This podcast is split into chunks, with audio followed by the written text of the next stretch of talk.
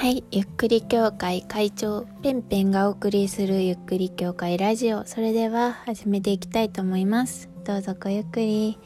皆さんいかがお過ごしですか？昨日は雨でしたけど今日はいい天気ですね。風もいい感じにさーって気持ちの良い風が吹いて、えー、洗濯物がゆらゆらと揺れておりなんだかとても癒されております。はい。えー、まあ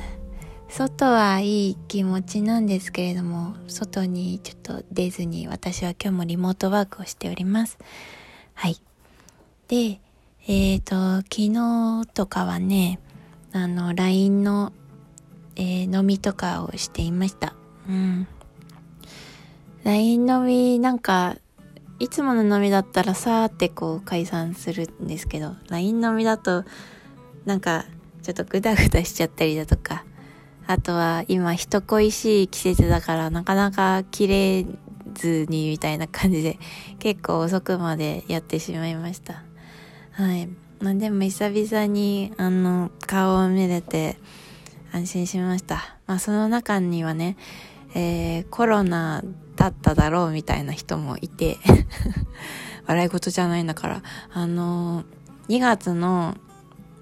えー、初めの方に、なんかすごい37、8度の熱が2週間出続けて、で、さらに味覚とかもなかった人が私の、まあその知り合いにいて、で、実際どういう感じだったのっていうのは昨日詳しく聞いたんですけど、まあその2週間ぐらいずっと熱で辛かったと。で、その時は、まあ、なんかそこまで日本でもコロナが深刻化されてなかったんですよね。2月の初旬だったのでね。うん、で、あの、味覚がないんだよね、みたいのも、本当2月末3月に入ってから、なんか、コロナの人はこういう症状があるらしいみたいな感じで、えー、結構有名になった話なんですけれども、そういう症状がわかる前からそういう症状が起きていたので、もうほぼほぼコロナだねみたいな話をしていました。で私もその人と2月の下旬に普通に、えー、会っているので、ま、私も2月の下旬から体調が良くなかったのでおやみたいには思ったんですけど。でも別になんかコロナではないとは思うんですけれども、その人も、えー、中旬ぐらいまではコロナだったけど、まあ、下旬は大丈夫なはず、わからないけどね。そういうふうに言っていたので、まあ、今となってはわかりません。私もコロナだったかもしれないけど、もう去ったことなので、もう実証しようがないです。はい。えー、私は2月のえー、末ぐらいからそこまで、えー、人にも会ってなかったし多分被害は最小害。わかんない。会社の人たちはわかんないけど。はい。みたいな感じです。はい。気をつけてください。もう私はもうそれがもしコロナだったら免疫がついているのかもしれないけれども一応外には出ないようにしています。はい。でまあそんな感じで今日も自粛しているんですけれども昨日ねちょっとある事件事件があったんですよ。なんか昨日ね、まカレーを作っていったのでカレーうどんを作ろうと思って、えー、鍋に圧力鍋に、まあ、お湯とネギうどんそれと、えー、あとちょっとおしょだしかな？なんかめんつゆみたいのを入れてこう煮ていたんですよ。そしたらなんか焦げ臭いのなんか変な匂いするなって思って見たら圧力鍋の蓋が燃えてたの。あの圧力鍋はコンロにセットしてるんだけど圧力鍋の蓋はコンロの横にあったのね。で蓋しようって思ったら鍋が燃えてて鍋じゃない蓋が燃えててふわーってなって でなんかその何が燃えてたかっていうと鍋鍋の蓋はまあ、ステンレスだと思うんだけどその圧力鍋と蓋をこうガシャってこうあのなんだろう密着させる時に使うアームみたいアームっていうのかななんか装置みたいのがあるんだけどそれがプラスチックでできてるのね。そうそれが燃えてたの。でうわーって思って。そう危なかったよ本当に。であの慌ててその蓋をあの水つけてピューって煙出るみたいなね。で火災報知器になっちゃったら困るからあの何？換気扇開けて窓を開けてみたいな感じでした大変でしたまあ私が、えー、蓋を燃やしたのは、まあ、初めてだったんですけど前も焦げたことはあったからまあ何度かあるんですけど圧力鍋の蓋はあのプラスチック製の部分があると思うので気をつけた方がいいと思います。はいという話でした。で、えー、今日話そうかなと思ったのが、えー、質問箱っていうのを私一応ツイッターとかラジオトークのページからプロフィールページからこう出せるようにしているんですけれども久々に質問箱を見たらなんか質問が来ていたんですよ。あの全然私質問くれる人いないから本当にめったに見ないんですけど見たらちょうど来ていたのでまあちょっと12日ぐらいに来た質問だからちょっと経っちゃったんですけれども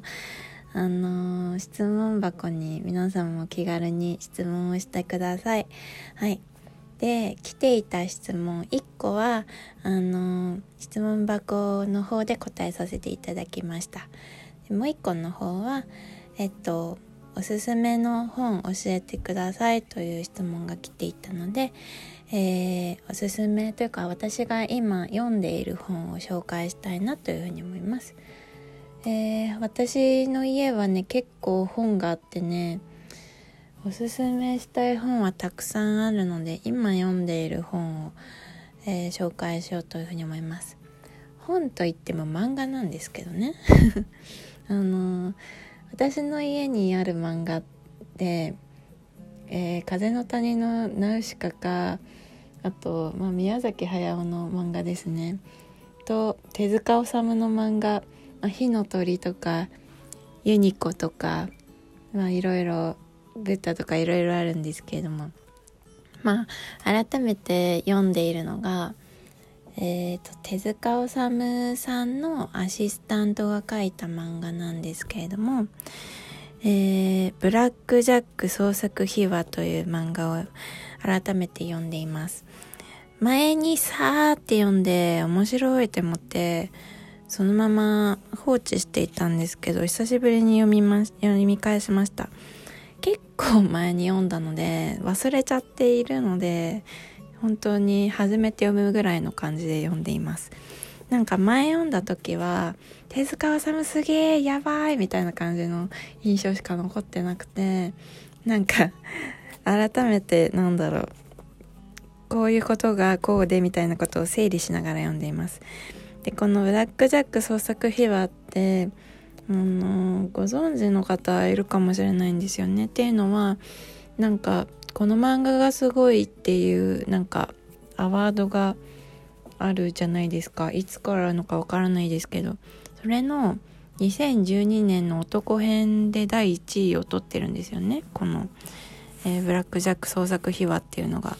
でこれが1巻から5巻までの本当に何だろう読みやすい、えー、読みやすい感じで